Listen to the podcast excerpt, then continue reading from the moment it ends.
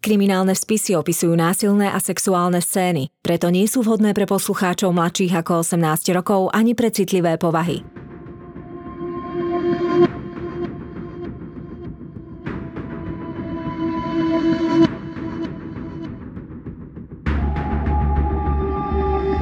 Spáchali ťažký zločin a pred spravodlivosťou sa im nepodarilo skryť. Na ich prípadoch pracovali len tí najlepší vyšetrovatelia. Každý z nich má v policajnom archíve svoj spis.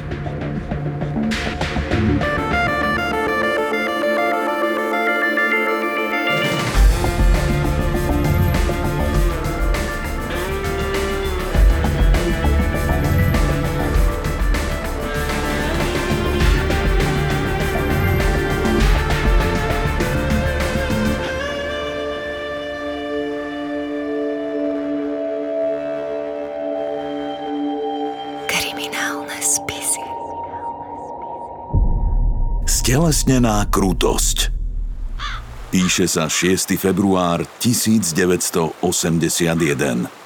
Je začiatok februára, ani zima, ani jar. Desaťročný dedinský chlapec Míro sa prechádza popri potoku, v ktorom zurčí chladná voda. Jeho pozornosť upútajú dve vrecia, ktoré tu nikdy predtým neboli. Nazrie do jedného z nich meso. Vyzerá to na zvyšky zo zabíjačky. Tie by sa mu hodili pre psa.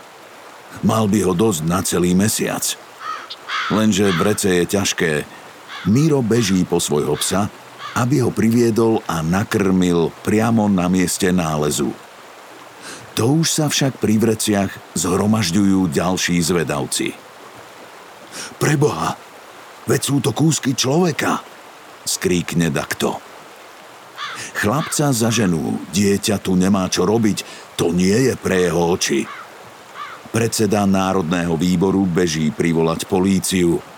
Ľudia ešte netušia, že sú svetkami jedného z najotrasnejších kriminálnych prípadov, aké sa odohrali na východnom Slovensku. Z toho karé môže byť o 20 deka viac? Zoberte to celé, lebo ten malý kúsok už nepredám – Chcete to vykostiť? Dobre, hneď to bude. 40 Anna predáva v miestnom mesiarstve. Je to silná a robustná žena. Vie sa zaháňať sekerov, rozseká, vykostí, vypitvá, čo treba.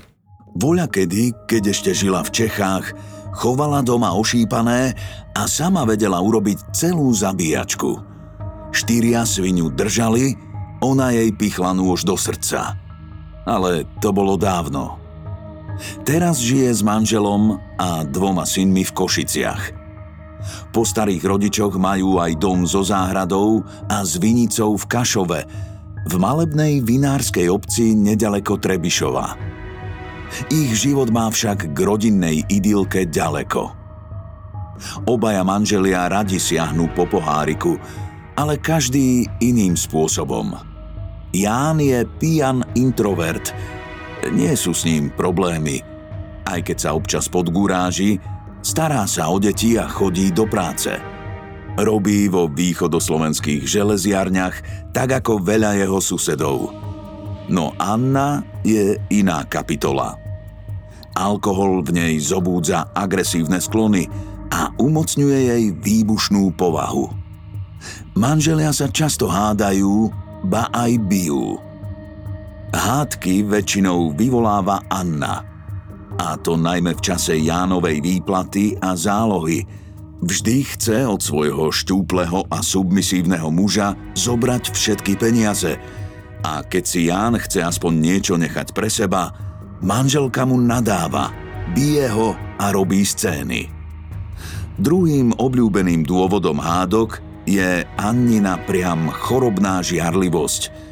Svojho muža podozrieva a obvinuje, že vyhľadáva spoločnosť iných žien. Annine vyhrážky manželovi sa postupne stávajú samozrejmosťou.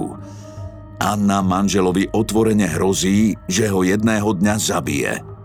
Reve tak, že to počujú všetci susedia. Raz ťa tak zabijem, že ťa ani sedem doktorov nedá dokopy. Synovia matke dohovárajú, aby krotila svoj temperament, alebo nech sa radšej rozvedie a nerobí hambu. Ale ona sa rozviesť nechce. A Ján na toto rozhodnutie nikdy nepozbiera odvahu. A tak ide rok za rokom a nič sa nezlepšuje. Obaja synovia pri prvej príležitosti odídu z rodičovského domu a nájdu si vlastné bývanie. Anna a Ján zostanú v dome sami a atmosféra medzi nimi hustne. V roku 1978 u nich prvý raz zasahuje polícia. Anna svojho muža napadla a zbila čo súd vyhodnotil ako obmedzovanie jeho osobnej slobody a naparil zlostnej mesiarke 6 mesiacov podmienečne. Odsúdenej vinníčke však nepriamo pomôže vtedajší prezident Gustav Husák, keď v roku 1980 vyhlási amnestiu. A tak je Anna pred svetom i pred zákonom opäť čistá a nevinná ako ľalia. Z trestu si zrejme neberie nejaké ponaučenie. Jej vzťah s mužom sa naďalej zhoršuje. A práve v roku 1980 dostanú udalosti rýchlejší a strmší spád. V lete sa narodí mladšiemu synovi dieťa. Aj keď príchod nového člena rodiny by mal vyvolávať radosť, Anna sa o vnúčika veľmi nezaujíma – ani so synom nemá dobré vzťahy, aj keď ho raz za čas navštívi, stále mu vyčíta, že jej dáva málo peňazí, že sa o ňu nezaujíma a drží stranu iba otcovi. Naproti tomu Ján sa z vnúčika teší. So synom sa pravidelne stretáva aj v práci vo fabrike, kde sú kolegami. Keďže hádky a bitky Anny a jej muža pokračujú, Manželia sa rozhodnú na čas žiť oddelene. Anna v tom čase, už invalidná dôchodkyňa, trávi väčšinu času v dome v Kašove, zatiaľ čo Ján sa radšej zdržiava v košickom byte. Nádej, že ak spolu budú tráviť menej času, eliminuje ich konflikty, však čo chvíľa zhasne. Na východe sa hovorí, že nikto nemá príliš dlhú ruku k poháriku. Manželia Dudášovci sa radi napili. Jediný rozdiel bol v tom, že Ján mal skôr takú veselú opicu alebo prípadne zaspal a Anna, ktorá aj za triezva bola celkom nepriateľská, keď pila, stúpala u nej agresivita, hnev, zlosť a žiarlivosť. Ak sú pijani vo vzťahu, je to veľký problém, pretože jeden druhého vedia skôr potiahnuť smerom dolu. Vedia sa skôr spochybniť navzájom, ako sa motivovať. Je pre nich dôležité mať niekoho, kto je v tom s nimi, kto je v úvodzovkách akoby spolu zodpovedný, kto je na tom rovnako zle jednoducho. Alkoholici sú všeobecne deštruktívni.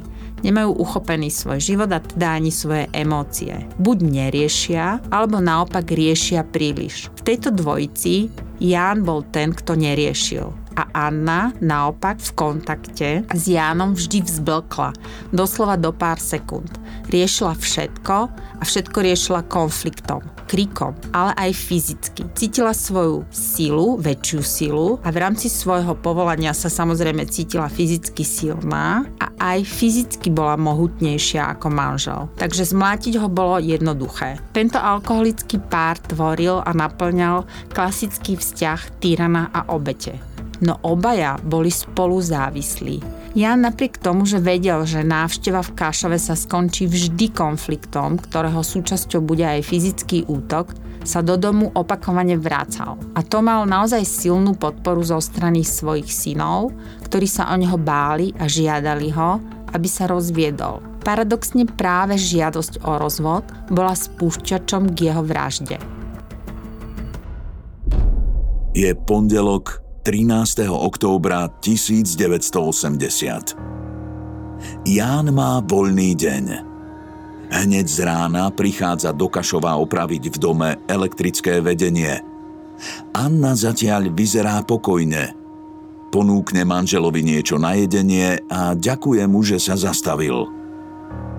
Potom si Ján odskočí k sestre, ktorá tiež býva v obci a keď sa po pár hodinách vráti, pustí sa do ďalšej práce na dome.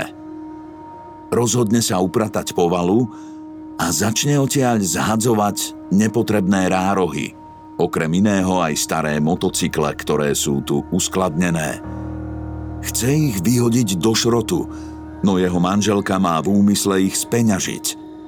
Začne mužovi nadávať a vyháňa ho z domu. Okolo 5. hodiny sa udalosti dostanú do štádia, z ktorého už nie návratu späť. Keď si unavený Ján sadne na schody pred vchodové dvere, aby si zapálil cigaretu, zacíti zrazu na chrbte silnú bolesť. Anna ho do chrbta tresla vedrom. On jej vytrhne kýbel z ruky a znovu si pokojne sadne na schody. Ale manželka sa chce hádať. Jánov pokoj ju len provokuje. Priam pení. Ruky sa jej trasú od hnevu, reve na celý dvor. Schytí do rúk ťažkú 25 cm betónovú dlaždicu, zaženie sa a celou silou ovalí manžela po hlave. Betónová dlaždica sa rozpolí a Jánovú tvár zaleje krv. Ale ani to Anne nestačí zoberie kovový pilník a bije ním manžela. Ján zaliaty krvou spadne, potom sa pokúsi vstať. Dotacká sa do záhrady pred domom, kde zasa zletí k zemi a tam utrží od ženy kopance do prirodzenia aj do tváre. Na chvíľu stratí vedomie. Keď príde znovu k sebe, dotacká sa tam, kde cíti bezpečie a istotu. Do krčmy Preboha, čo sa vám stalo? Ste celý od krvi? Vykríkne susedka, keď zbadá zraneného Jána. Zavolajte sanitku! Vysúka zo seba muž. V ten deň Ján skončil v Trebišovskej nemocnici. Mal ľahký otraz mozgu, tri tržné rany siahajúce až na kosť, zlomený nos a pohmoždené predlaktie. Doba práce neschopnosti je takmer 8 týždňov. Nie, tento raz už svojej žene nič nedaruje. Teraz prekročila všetky hranice. Už ju nebude chrániť.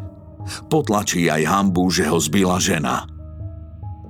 Na polícii vypovedá a popíše, že ho napadla manželka. Samozrejme, aj Anna na policajnej stanici prináša svoju verziu udalosti – Tvrdí, že muž klame, len spadol z rebríka. Všetko si vymyslel, pretože ju chce dostať do basy alebo do blázinca. Ale Jánovú verziu potvrdia susedia i znalecký posudok. Na polícii o násilnom správaní svojej matky vypovedajú aj synovia. Sami na ňu majú ťažké srdce. Kým boli za otcom v nemocnici, ich mama stihla navštíviť ich manželky a obom nevestám vyrobila scény. Teraz už naozaj stačilo. Keď ich otca prepustia z nemocnice, obaja s ním majú vážnu debatu. Takto to ďalej nejde. Musí sa s ňou rozviesť, inak ho naozaj zabije. A Ján konečne súhlasí aj keď to pre neho bude stres a finančné výdavky s delením majetku, stojí mu to za to. Navyše, na rozdiel od Anny, Ján vie, že nezostane sám. Má dobré vzťahy so synmi i nevestami, miluje svojho vnuka, má priateľov aj blízku kamarátku, s ktorou by si mohol vystavať nový život.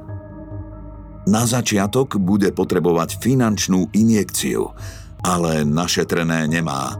Jeho zárobok sa rozkotúľal, niečo mu vzala Anna, niečo dal synom, zvyšok prepil.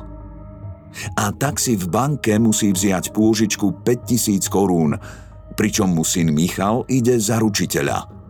Potom už nič nebráni tomu, aby 7. januára 1981 podal na Košickom súde návrh na rozvod – v ten večer sa ešte zastaví u syna.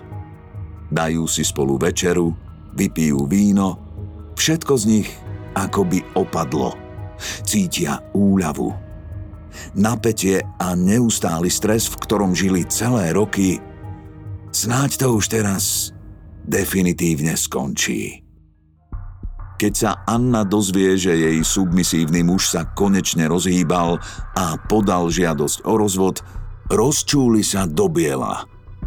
Každému, koho stretne, kto je ochotný počúvať, opakuje, aká je nešťastná. Ako jej Ján zlomil srdce, ako sa mu ona obetovala a on sa jej takto odvďačil. Určite je v tom iná žena. Ale nikdy, nikdy nedopustí, aby ju opustil. S manželom sa rozvediem iba tým spôsobom, že raz bude poskladaný vo vreci na balkóne. Nechá sa počuť viackrát. Termín prvého pojednávania Anna odignoruje s odôvodnením, že o ňom nevedela. Ďalšia zásielka zo súdu jej príde 27. januára. Anna si ju vyzdvihne na pošte – a plná zlosti odíde do ich košického bytu, aby si to s manželom vyjasnila. Dôjde k hádke. Tento raz policajtov privolá Anna. Jej muž medzi tým odíde z bytu. Napokon nachádza útočisko v práci, v hluku a prachu železiarní. Napriek dramatickým okolnostiam večer nastúpi na nočnú zmenu – Šichta v teplej balcovni sa vlečie. Ján je nesvoj ako vždy, keď sa poháda so ženou. Pripaľuje si jednu od druhej svojim obľúbeným modrým zapaľovačom. Je to darček od kolegu a kamaráta Joška. Aj teraz sa Ján zdôveruje kolegom, akému žena robí zo života peklo. 8 hodín vo fabrike napokon nejako ubehne prichádza tmavé, uzimené ráno 28. januára. Ján sa teší na dva voľné dni pred sebou. Má navštíviť svojho malého vnúka, to je pre ňo vždy sviatok. Už len prísť domov, osprchovať sa, oholiť, aby sa pohral s vnukom čistý. Majster zistuje, či si zamestnanci nechcú v ďalších dňoch čerpať náhradné voľno – Ján ho uistí, že 30. januára nastúpi do roboty a žiadnu dovolenku neplánuje. Rozlúči sa s kolegami. To je posledný krát, čo ho videli živého. Syn Michal medzi tým čaká na otca. Hodiny ubiehajú, polročný chlapček si pospal, najedol sa, bol na prechádzke. No detka, čo by sa s ním pohral, nikde. Po Jánovi ako by sa zľahla zem. O dva dni neskôr sa zjaví v Kašove Anna. Je akási ustarostená a umorená. Navyše sa vlečie s veľkými cestovnými taškami, ktoré sú doplna naložené. Na cestách s plnými taškami strávi Anna celý týždeň. Počas neho postretáva množstvo zhovorčivých ľudí, a aj sama sa ochotne dáva s pocestnými do reči. Za každým opakuje svoj repertoár, že sa s manželom rozvádza, že ju manžel vyhodil z bytu.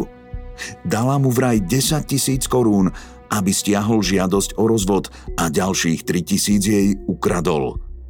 Niekedy škodu vyčísli až na 15 tisíc korún. Počas toho, ako ľudia Annu stretávajú medzi Košicami a Kašovom s veľkými kuframi a balíkmi v mocných rukách, počúvajú od nej už notoricky opakované obavy a veždby. Ako jej muža niekto okradne a zabije a ona tuší, že ho nájdu mŕtvého. Zrejme ho pripraví o život niektorá z jeho pochybných známostí. A možno už ani nie je medzi živými. Keď sa jej niekto opýta na objemnú batožinu a jej obsah, zvyčajne odpovie, že do košíc nesie zemiaky, pretože jej v Kašove klíčia. Alebo ich nesie do Kašova, lebo klíčia v Košiciach. Alebo ich chce v Kašove sadiť. Alebo nesie zemiaky jednoducho preto, lebo sa rozvádza. Čo je na tom preboha čudné? Medzi tým Jána hľadajú v robote. 30. januára mal nastúpiť na rannú šichtu. Ako prízvukuje majster, ešte nikdy sa nestalo, že by neprišiel a nedal by o sebe vedieť. Ak už nemohol prísť do práce, zatelefonoval a vopred to ohlásil. Majster preto vyšle jeho kolegu a kamaráta Jozefa, aby zašiel k Jánovi domov a skontroloval, či je v poriadku. Joško zvoní pri dverách starej bytovky na Komenského ulici v Košiciach. No nik mu neotvára.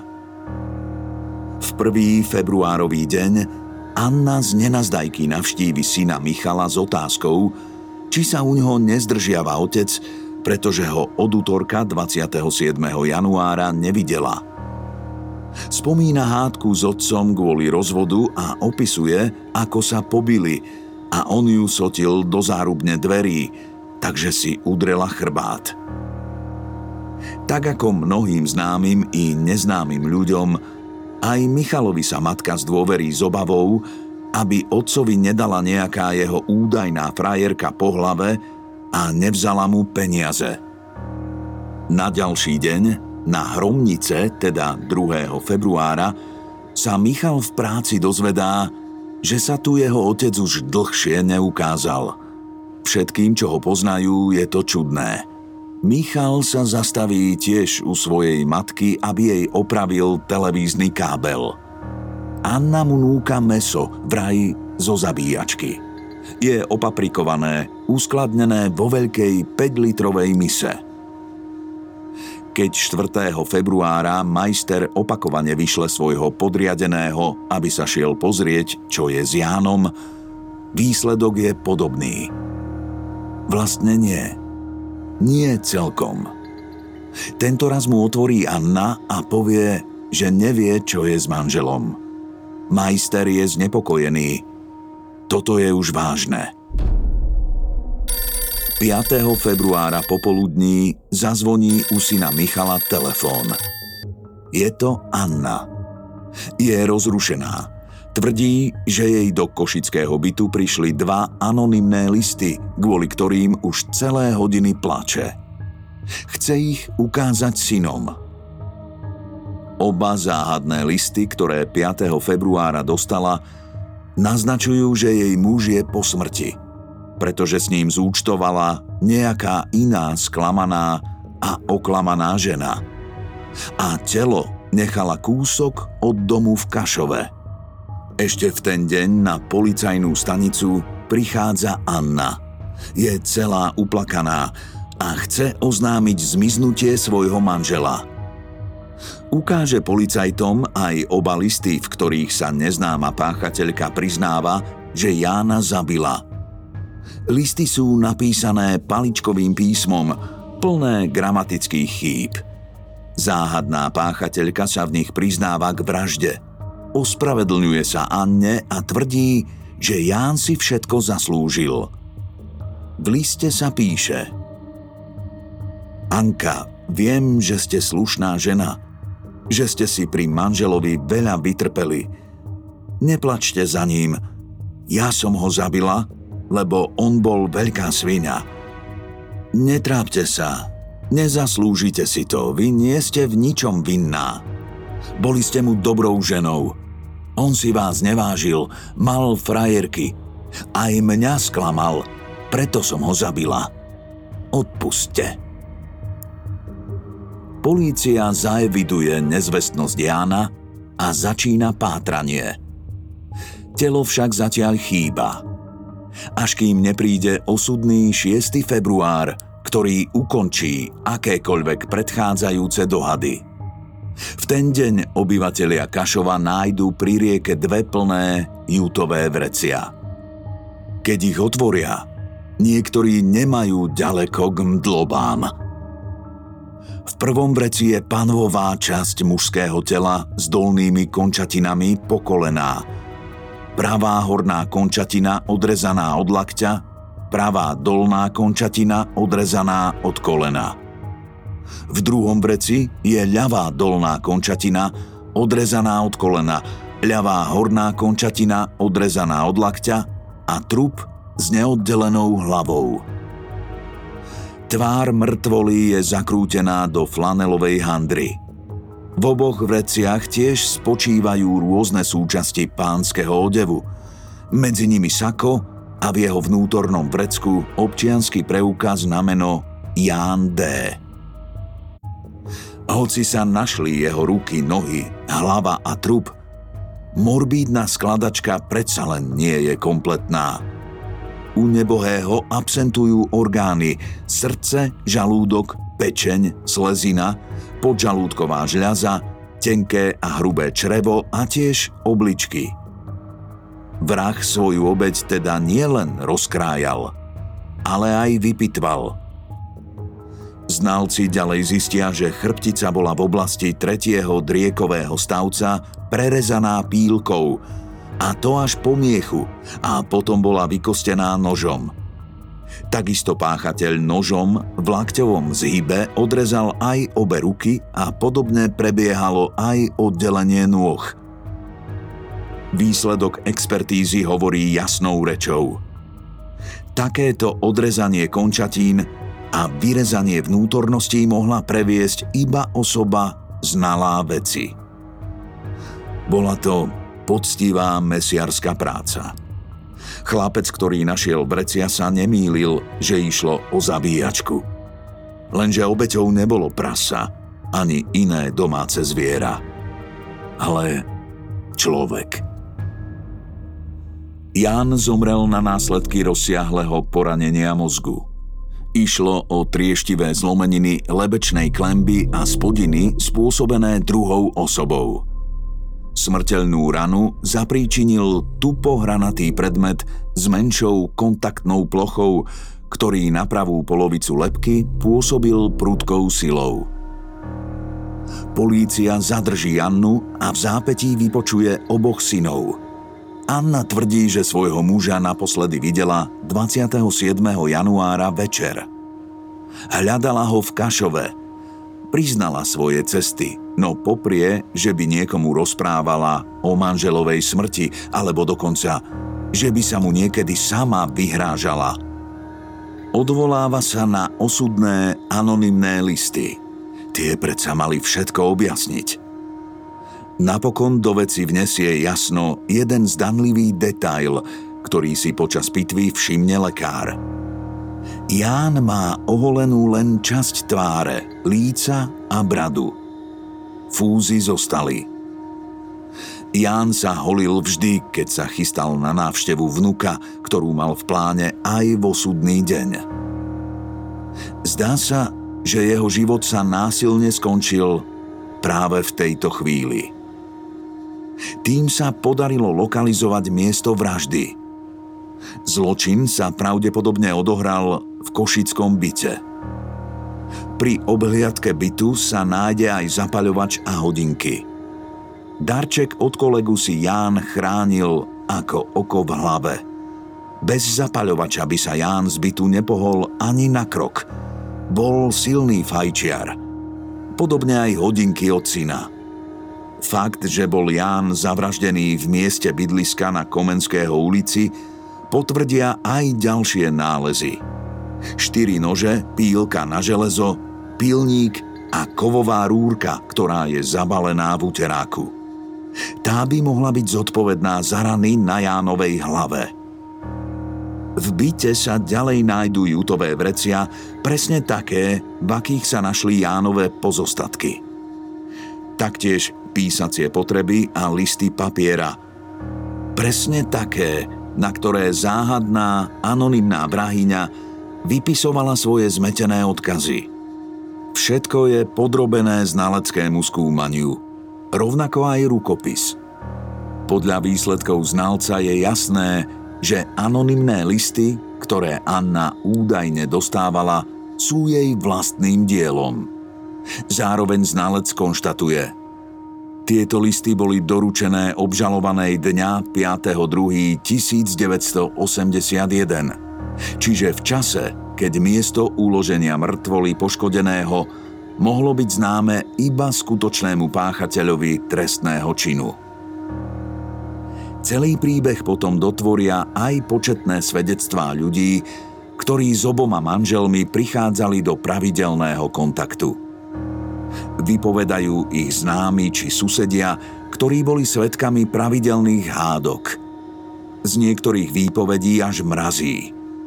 Vysvitne totiž, že Anna si od suseda z Kašova chcela za 10 tisíc korún objednať vraždu svojho muža no sused to odmietol.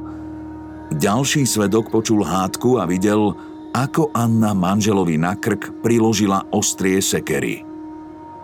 Do popredia sa preto natíska jednoduchá otázka.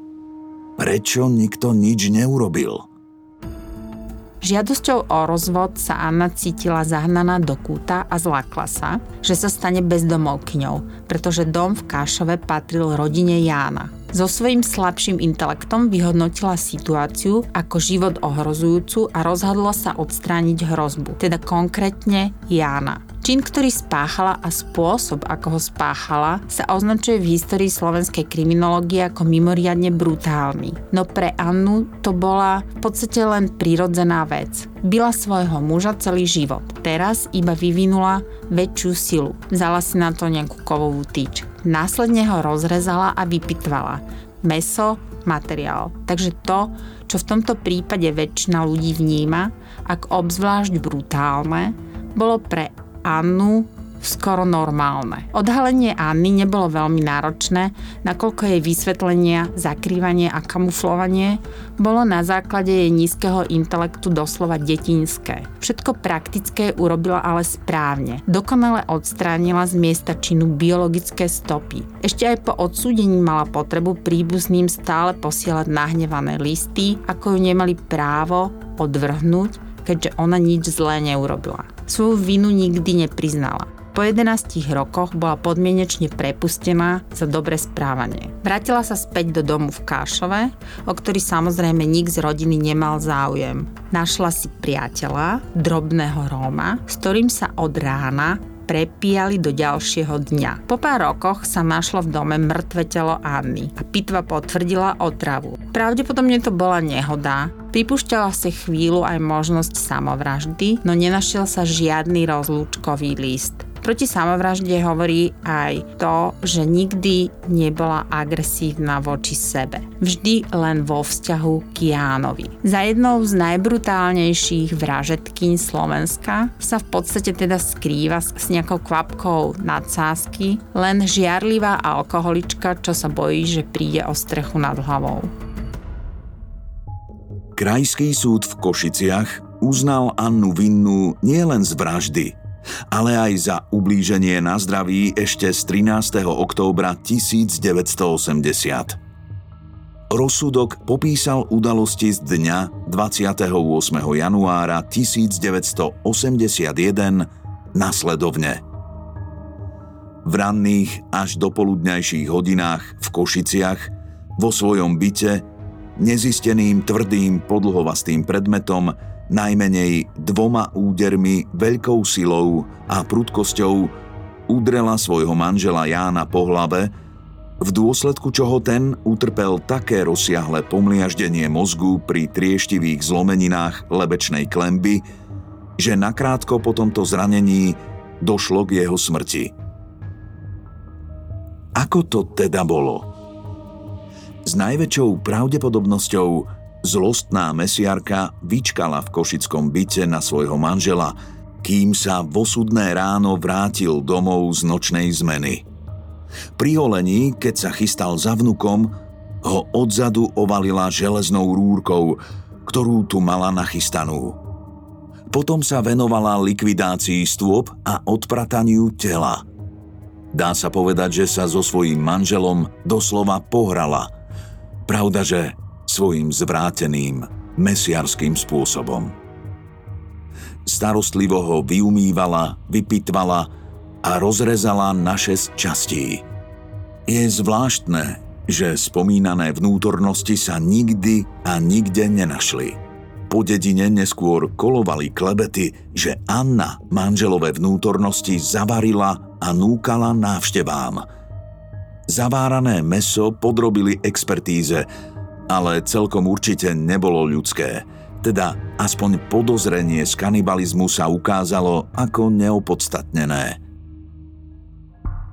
Ako konštatuje rozsudok, Rozrezanie mŕtvoly nebohého a jeho umiestnenie vo vreciach pod mostom s najväčšou pravdepodobnosťou súviselo so snahou odstrániť ju z miesta činu. Po rozrezaní mŕtvoly a odstránení vnútorností telo vážilo iba 55 kg a s týmto sa obžalovanej nesporne ľahšie manipulovalo. Keďže bola obžalovaná zbehla v mesiarských prácach, aj s telom svojho muža narábala mechanicky v zmysle dynamického stereotypu podobne ako pri zakáľačkách. Zároveň mala Anna dostatok času zahladiť stopy, poumývať a vyčistiť byt aj kufre a vrecia, v ktorých manžela po kúskoch prenášala, a to verejnou dopravou. Dá sa povedať, že sa jej podarilo mnohé dôkazy odstrániť, no tie najzávažnejšie si vyrobila sama. Podľa znalca nebola žiadna mysliteľka. V posudku ju kvalifikoval ako primitívnu osobnosť s intelektom v hraničnom pásme mentálnej subnormy a podpriemeru so psychopatickými rysmi. Súd vyhodnotil jej konanie ako spoločensky mimoriadne nebezpečné. Anna neprejavila žiadnu úctu k životu človeka – Svoj zločin, motivovaný žiarlivosťou, zášťou a strachom zo straty majetku, pripravovala dopredu. A súd nepochyboval o tom, že je za svoje konanie právne zodpovedná. Vymeral jej trest vo výške 15 rokov väzenia v tretej nápravno-výchovnej skupine. Verdikt potvrdil aj najvyšší súd – Anna si trest odsedela. Keď vyšla z väzenia, žila v Kašove. Ľudia sa jej vyhýbali, rodina sa jej stránila, so synmi sa nekontaktovala. Podľa niektorých informácií si našla priateľa. Zo sveta odišla dobrovoľne. Z prípadu tejto brutálnej vraždy však dodnes nástojčivo vyvstáva veľa otázok – Stačí si predstaviť subtílneho a introvertného Jána, ako si opakovane sadá na schody svojho domu v Kašove, aby od ženy dostal raz vedrom do chrbta, potom zasa dlaždicou po hlave. Ako sa odovzdane vracia do košického bytu, kde na neho čaká vrahyňa so smrtiacou zbraňou a spílkou, ktorá zo živého človeka urobí pár bezcenných kusov mesa. Nik zrejme neveril, že sa to stane.